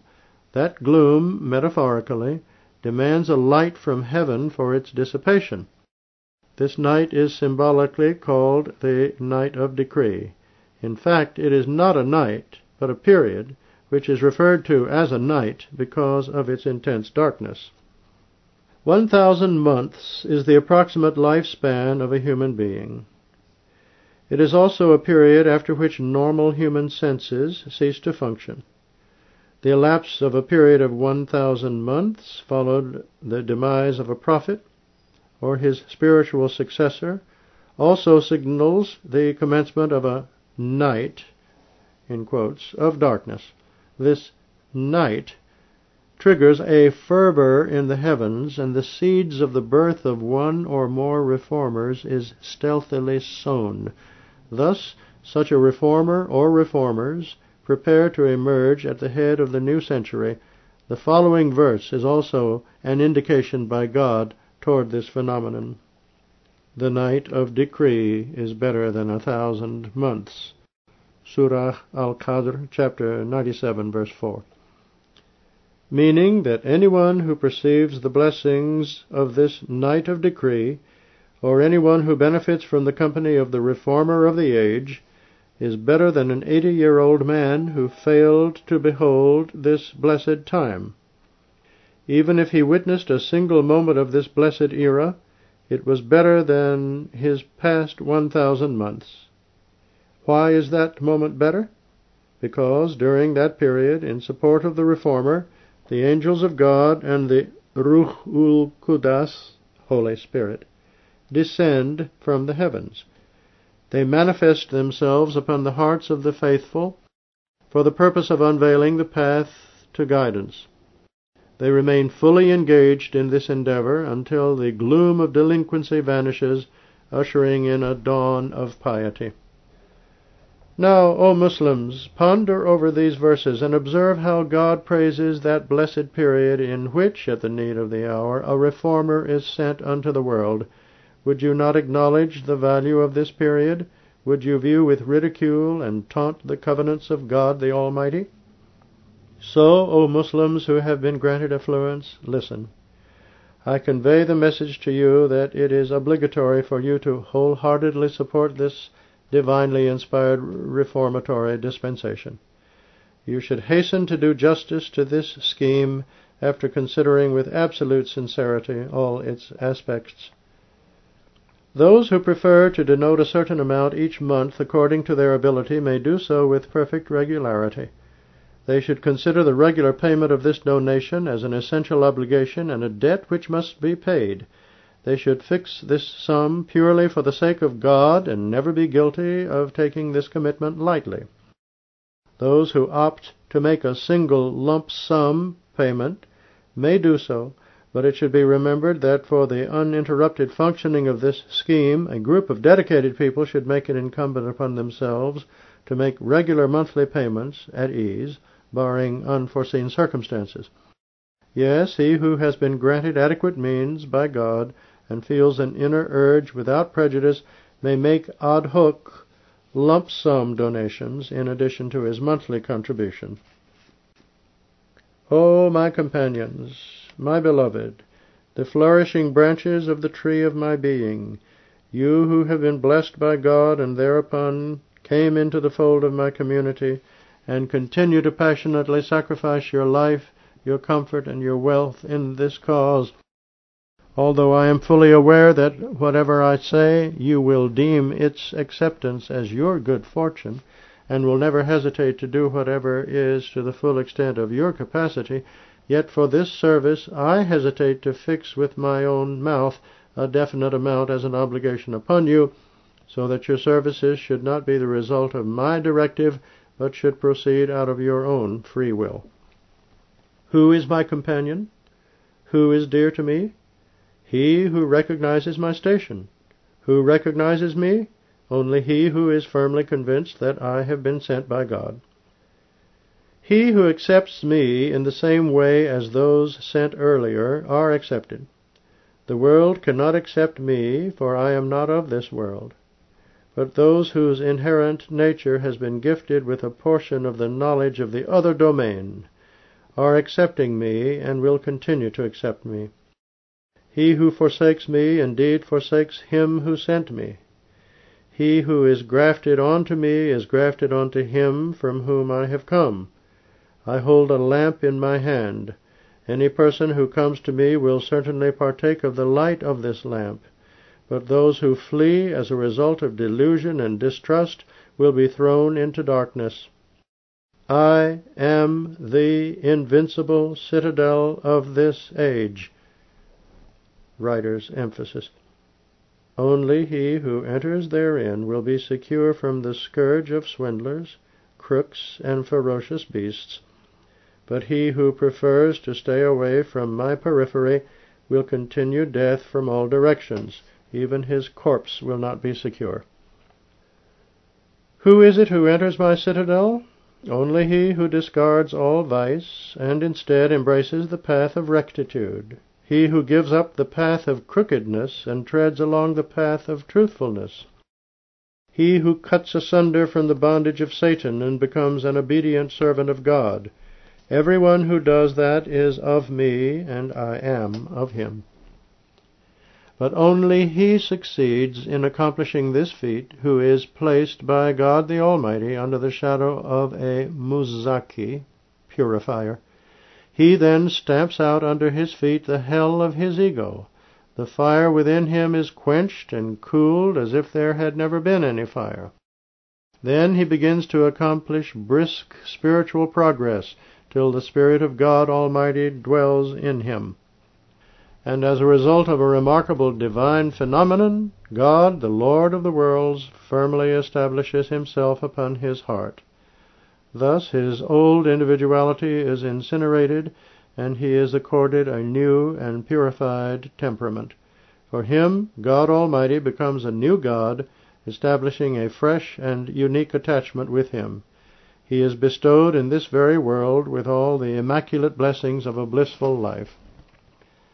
At this juncture I cannot refrain from expressing my intense gratitude to the Almighty God who, out of His grace and mercy, never left me alone. Those who developed a bond of brotherhood with me by joining this community that was established by God with His own hand are imbued with a unique tint of love and devotion. Such spiritual souls satiated with sincerity, that are granted to me, were not acquired by any act of diligence on my part, but entirely due to the distinctive blessing of God. First of all, I experience an immense fervor in my heart for the mention of a spiritual brother whose name, Nur ud Din, the brilliance of faith, is synonymous with his brilliant services. I have always cast wistful looks at some of the religious services which he renders with his lawful earnings for the propagation of Islam. Alas, if I could also perform such services! The portrayal of the unlimited power and authority of God comes to mind when I ponder at the intensity of his devotion toward Islam. I marvel at how God attracts people toward his cause. He stands resolute and ever ready to sacrifice all the wealth and property at his disposal in obedience to God and his prophet. It is my conviction, which is based upon experience and not upon mere optimistic speculation, that, not to speak of wealth alone, he is even ready to sacrifice his honor and life for my sake. Had I permitted, he would have given up everything and come to live with me here. Thus, he would be physically close to me as he is spiritually close already. As a specimen, I reproduce a few lines before my readers from some of his correspondence to indicate how my revered brother Maulvi Hakim Nur ud Din of Behra, physician to the state of Jammu, has advanced in the path of love and loyalty. The lines are as follows. These lines are in dark print, indicating emphasis. Maulana, my mentor, my leader. Assalamu alaikum wa rahmatullahi wa barakatuhu. Sir, it is my prayer that I ever remain in the company of the Imam uz Zaman, reformer of the age, to be enlightened with all the knowledge for which he has been sent to impart. If permitted, I am ready to resign from my post and remain at your service day and night. Or, if you order, I may travel across the world and invite people toward the true religion and lay down my life in this endeavor.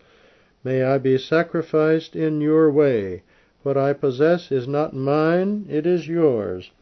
Honored leader and guide, I implore very truly that if all my wealth and property were to be spent in the propagation of faith, I would have achieved my purpose. If the subscribers of Barahin are restive over the delay in its printing, please allow me to render this insignificant service of refunding their entire deposits. My honored mentor and guide, this unworthy and humble servant pleads that it is my desire, and I would consider it as my good fortune, if I am permitted to shoulder the entire expenditure of the printing of Barahin. Then all the amount that is accrued in the sale of this book may be utilized for your needs. My association with you is on the Farooqui pattern, and I am ready to sacrifice everything in this cause. Please pray that my death would be of the level of true and loyal believers. End of accentuated print. Maulvi Sahib's selfless services outshine the sincerity, courage, sympathy, and devotion as expressed in his words. Out of his sheer love and devotion, he would desire to present everything even the essentials of sustenance of his family for this cause. His soul, in an outburst of love, tends to urge him to outstrip his capability.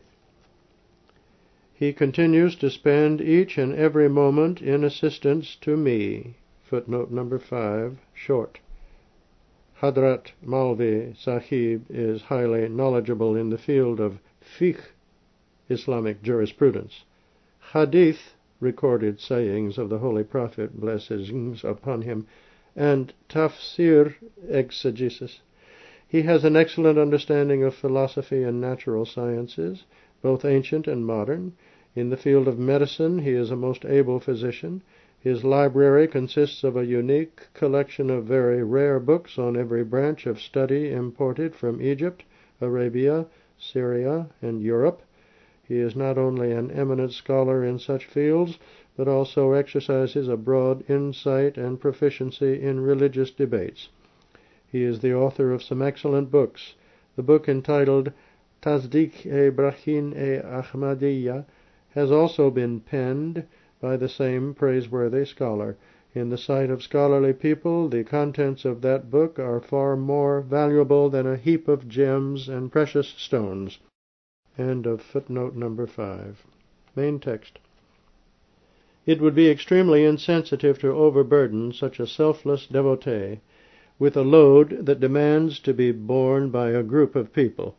Although to accomplish this service Maulvi Sahib would willingly relinquish all his belongings and proclaim the maxim of the prophet Job that, quote, Alone I came, and alone I depart, Yet this is a joint national responsibility. It is obligatory on all that in this age of evil and mischief, which is violently jerking the delicate link of faith between God and man, everyone should be duly concerned about their graceful demise. They should perform such noble deeds on which salvation depends, like the sacrifice of one's cherished wealth and the expending of precious time in His service. They should heed the unchangeable and established statute of God as contained in His holy book. You can never attain true piety that leads to salvation until you spend in the cause of God out of the wealth and things that are dear to you. Surah Al Imran, chapter 3, verse 93. Here, I think, it would be appropriate to mention a few more of my devoted companions who entered into the fold of this divine community and have great love and warmth for me. One of them is brother Sheikh Muhammad Hussein of Muradabad, India. He has traveled from Muradabad to Qadian merely for the sake of God, and is engaged in writing this manuscript of mine for the press. I perceive and compare his spotless bosom to a mirror. His deep devotion and affection for me is just for the sake of God. His heart is saturated with the love of God. He possesses a marvelous personality. I consider him as a brilliant beacon for the people of Muradabad. I am hopeful that the light of sheer love and devotion which he possesses will one day permeate to others as well. Although Sheikh Sahib possesses meagre resources, yet he has a benevolent heart and a clear bosom. He remains occupied in every service for this humble self. His faith, satiated with love, has entered in his every vein and fibre. Another such companion is brother Hakim Fazal Din of Behrah. I find it impossible to describe the love, devotion, esteem, and intimate relationship with which Hakim Sahib holds me. He is my true well wisher, a sincere sympathizer, and a person of matchless understanding. After God had directed my attention toward the writing of this paper and strengthened this intention with assurances through his distinctive revelations, I conferred with a number of my companions, none of whom conceded to my proposal. But this brother of mine, even before I had mentioned this proposal to him, on his own volition prompted me to write such an article. He also donated a sum of one hundred rupees toward the expense of this project. I am amazed at the faculty of his spiritual instinct, for his desire coincided with the desire of God. He continues to offer contributions secretly. He has secretly donated hundreds of rupees merely to win the pleasure and approval of God. May God reward him exceedingly. Among such friends is my dear brother Mirza Azim Baig, Marhum va Maghfur, chief of Samana, state of Patiala, whose separation by death has cast a gloom over our heart. He passed away from this temporary abode on the second of Rabi ul Sani, 1308 A.H. Surely to God we all belong, and to Him shall we return. Surah al-Baqarah, chapter 2, verse 157.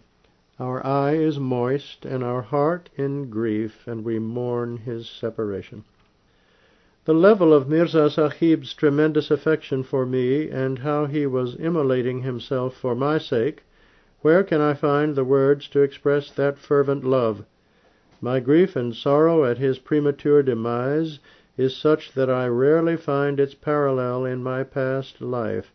He is our beloved and the chieftain of our goal, who departed at a time when we had least expected. As long as we live we can never forget the grief of his departure. There is such pain in my heart that if I were to stop the flow of tears from my eyes, the tears will roll down from my sleeves to the edge of my robe. The memory of his separation fills my heart with sadness, and my bosom with a sense of aching. Overwhelmed with sorrow, the heart mourns and the eyes shed tears. His entire being was a personification of love. Mirza Sahib was also dauntless in the performance of deeds demonstrative of his passionate devotion. He had devoted his life solely towards this cause. Although Mirza Sahib was of scanty means, yet in times of religious needs he would consider wealth to be less valuable than a handful of dust. His intelligence and wisdom in comprehending divine intricacies was of a very high standard. The endearing conviction and confidence with which he held this humble self was indeed a sign of God. He was such a pleasant person that seeing him was so exhilarating as if one had beheld a garden laden with flowers and fruit. Apparently he has departed, leaving his dependents, including an infant, completely impoverished and in utter destitution. O God the Omnipotent, you become their means of sustenance and support, and inspire the hearts of my friends to demonstrate benevolence for the bereaved descendants of this sincere brother. O God, comforter of grieved hearts, the humble find refuge in thee, and the sinners forgiveness. Out of thine grace, forgive him, thy servant, Lend thy compassion to the bereaved who are left behind. I have only mentioned a few of my associates as an illustration. There are others of the same caliber whose detailed mention will be made, inshallah, God willing, in another book. This essay continues to lengthen, so for the moment only this much. At this point I consider it appropriate to state that all who have entered into the covenant of Bai'at are not such that I could express a good opinion about them. Instead, I view some of them as the dry branches of a tree, whom my God, who is my guardian, will one day sever from me and hurl into the pile of firewood. There are others who showed a certain amount of devotion and sincerity in the beginning, but have now become indifferent. They have lost the glow of warmth and enthusiasm associated with the loving disciples. Indeed, the intrigues of Balaam are all that remains in them. They are likened to rotten teeth, waiting to be extracted and trampled upon. They become exhausted with fatigue. This corrupted world clenched them in the snare of its deception. I say this with conviction that very soon they will be cut off from me except such among them whom God chooses to save afresh with his own hand. There are those, of course, whom God has permanently handed over to me. They are indeed the evergreen branches of the tree of my being. I shall, inshallah, God willing, write about them on another occasion. It would be appropriate here to dispel the conceited views of some wealthy people who deem themselves as having offered rich sacrifices in the cause of God, while they are extremely reluctant to spend their wealth on the right cause whenever it arises. They say that had they been born in the period of a true man sent from God for the rejuvenation of faith, they would have come forward to help him, and even be ready to be sacrificed for him. But what can they do in an age rampant with swindlers and cheats? But let it be clear to you that a person has already been sent in support of the faith, but you failed to recognize him. He is among you, and it is he who is addressing you now. But there are heavy veils covering your eyes. If your hearts are in search of truth, it should not be difficult to verify the claim of one who professes to be in communion with God. Come to him. Stay in his company for two or three weeks, if Allah so wills. You may also witness blessings being showered upon him, and many a spiritual light which descends upon him. It is he who finds who seeks. He who knocks, it is for him that the door is opened. If you lament the absence of the sun, after having locked yourself up in a dark closet, with your eyes shut, then your moaning will be in vain. O bereft of clear vision, open the door of your closet and remove the covering from your eyes, so that you may not only see the sun, but may also bask in its light. Some claim that the founding of Anjumans and the opening of schools is sufficient to promote the cause of faith. But they fail to understand what faith is, nor do they understand the ultimate objective of our creation, or what the means of achieving such objectives are. They should realize that the ultimate goal of this life is to attain a true and certain bond with God, such as would sever our ties with relations based on animal instincts. The paths leading to such certainty and conviction cannot be attained through human deliberations and schemes.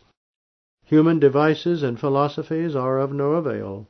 Rather, in the times of darkness, this light always descends from the heavens through his chosen servants. He who comes from heaven, it is only he who can lead you to heaven. Therefore, O ye who are buried in pits of darkness, and those who are held in the claws of doubt and suspicion, and are slaves of selfish desires, do not pride over the mere title or legacy of Islam do not consider that the formation of syndicates and schools is the answer for your true solace, genuine welfare, and ultimate success. Basically, these things are useful and can be regarded as the initial steps, but they are very far off from the final objective. These exercises may generate some intellectual ingenuity, astuteness, intelligence, or debate. They may help a person to be called a sage or a renowned scholar, both in quotes, it is also possible that a long and sustained schooling might result in the partial achievement of the ultimate objective, but, as the Persian saying goes, before the arrival of the antidote from Iraq, the snake bitten victim may succumb to the venom. Therefore, wake up and be vigilant, lest you stumble and find yourself in a state of apostasy and disbelief as you traverse the final journey to the hereafter. Know for certain that salvation in the hereafter does not entirely depend on the acquisition of conventional knowledge. The manifestation of a heavenly light is essential for the removal of the dirt of skepticism and lack of conviction. It is indeed necessary for the negation of the fire of sensual obsession. It draws man towards sincere love, true affection, and obedience to God. If you confer with your conscience, it is bound to respond by saying that you do not possess that genuine satisfaction and inherent tranquillity that is essential for the instantaneous spiritual transformation. Therefore, how unfortunate that you do not possess even a minute fraction of the keenness and enthusiasm for the publication of literature pertaining to this divine scheme that you possess for the printing of works of mere customary sayings and knowledge. Generally, your life is devoted toward such pursuits as have little relevance toward the uplift of faith, or are of little significance and very remote from the ultimate objective. If you were equipped with such sensibilities and wisdom as stop only at the essential scheme of things, then you would not rest until you had reached that ultimate objective. O humankind, you are created for the recognition and the consequent obedience and love of your true Creator, the one alone who is truly worthy of worship. Therefore, until the ultimate and final purpose of your creation does not fully dawn upon you, you remain very remote from true salvation. If you are candid, you could be an attestant to your own internal state that instead of the worship of God, a gigantic idol of materialism permanently dwells within you, before whom you prostrate a thousand times each second. You are so engrossed in the affairs of the world that you do not have the leisure of glancing at anything else. Do you ever think about the ultimate and final end of this creation? Where are the characteristics of justice? Where is your integrity? Where are the qualities of truthfulness, sympathy, honesty, and humility toward which the Koran beckons you? Even during the years gone by, it never ever occurred to you that we indeed have a Creator. Have you ever thought of your obligation toward Him? The plain truth is that you never developed any concern, link, or affiliation with the God of ultimate existence. Even the very mention of his name is cumbersome upon you, although in your worldly affairs and concerns you exhibit extraordinary wisdom and solemnity, yet your proficiency, your deep and far-reaching insight end at the fringes of this worldliness, and you cannot visualize in the least that which belongs to the other world, the world your souls are created to inhabit eternally.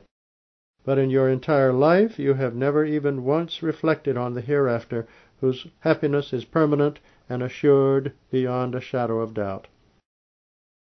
What misfortune that you are sitting absolutely unaware of the most important issue that matters in life, and your eyes are completely shut to it, while day and night you are madly engaged in lustful pursuits which are of matters only transient and are fit only to be forgotten. You are fully aware that, without doubt, an instant will finally come which will suddenly terminate your life and all that you yearned for. But this is a peculiar type of callousness that, despite a complete knowledge, you continue to wreck your entire time in worldly quests. And your pursuit of materialism is not confined only to the lawful means. You do not stop short of employing falsehood, deceit, and even the ruthless murder of truth to gain your objectives. Despite all these ignominious crimes which are rampant in you, you continue to assert that there was no need for divine light or a divine commission. In fact, you nurture an extreme animosity toward it.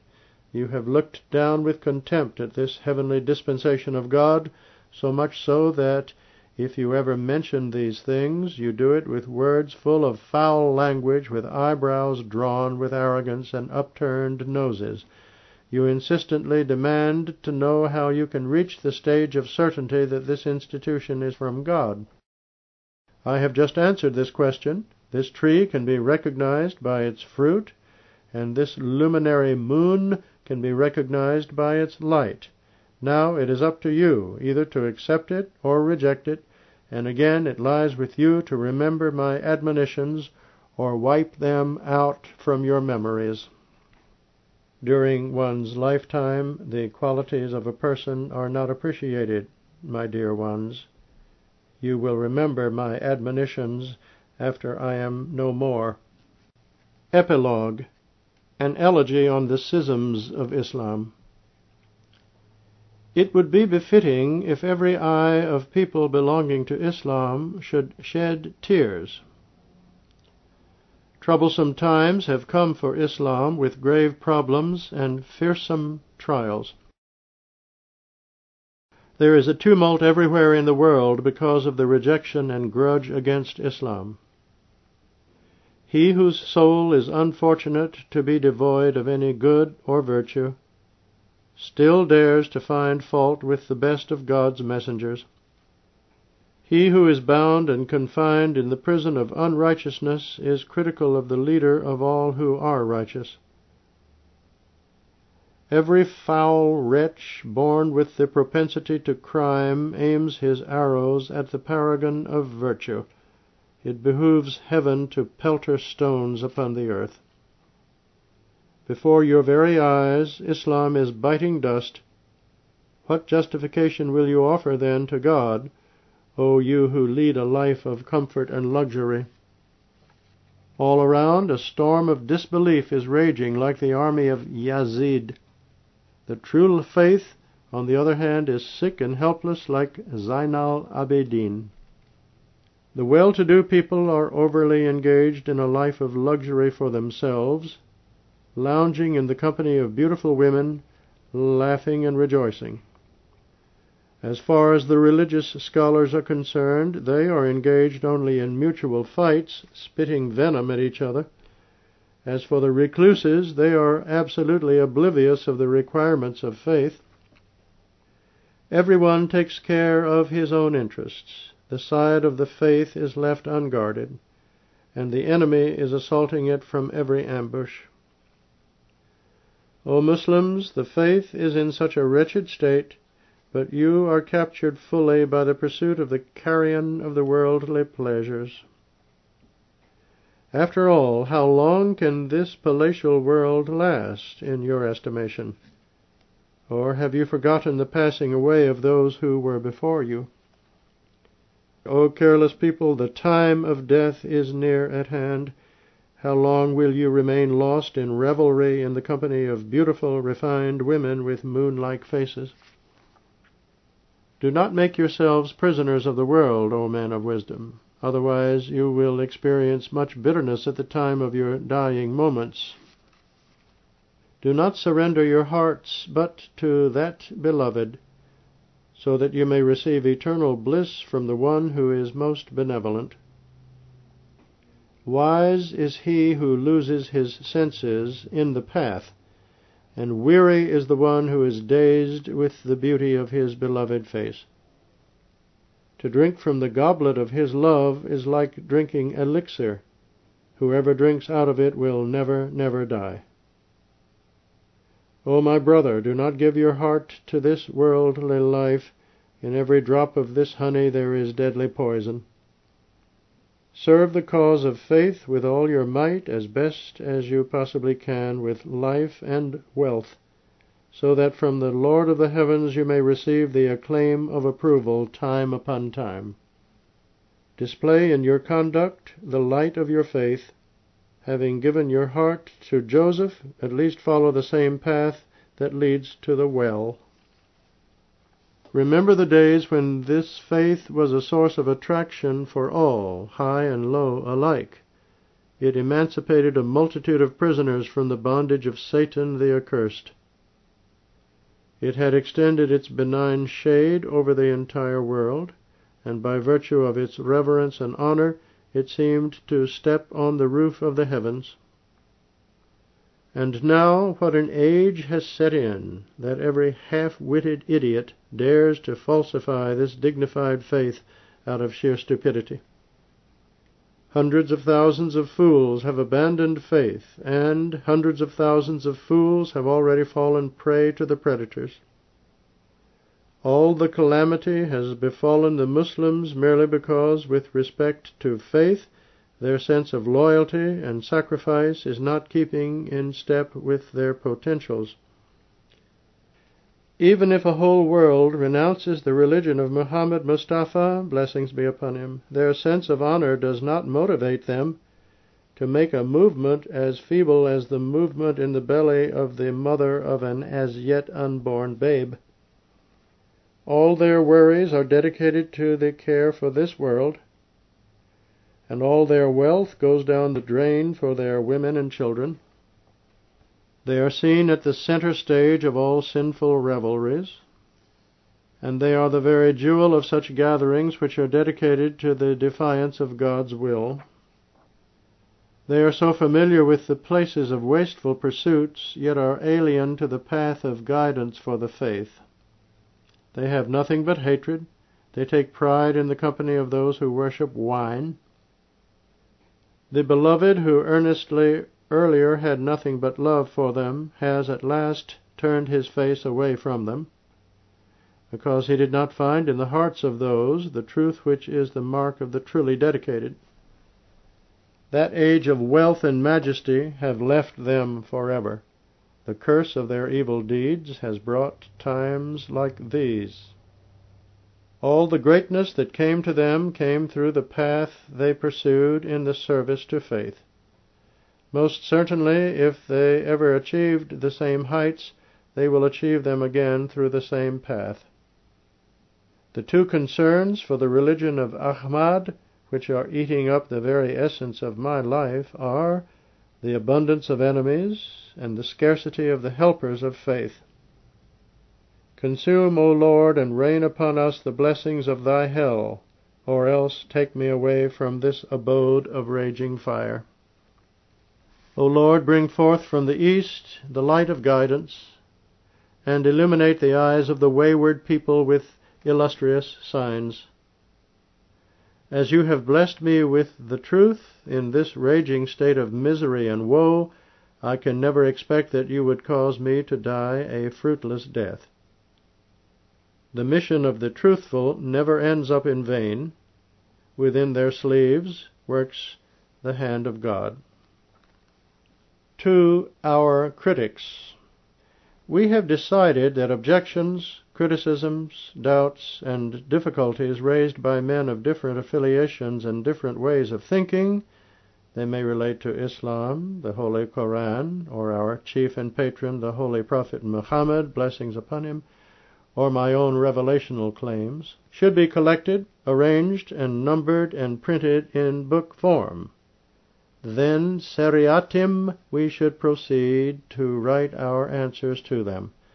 Therefore, all concerned, whether Christians, Hindus, Aryans, Jews, Magian, atheists, Brahmas, scientists, philosophers, hostile Muslims, others, are invited to send their objections to us, clearly and legibly written.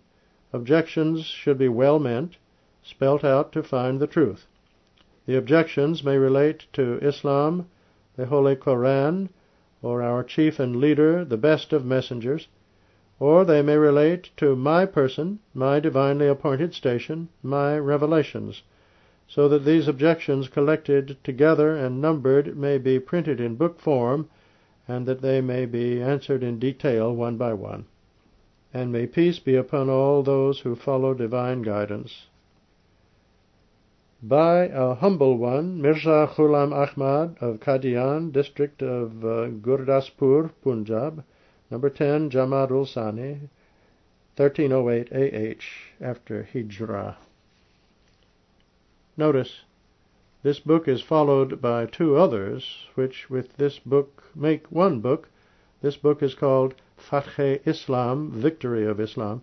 The second book is called Tawzeh e Maram, Objectives Explained, while the third one is named as Izala e Awham, Removal of Doubts. Mirza Ghulam Ahmad of Qadian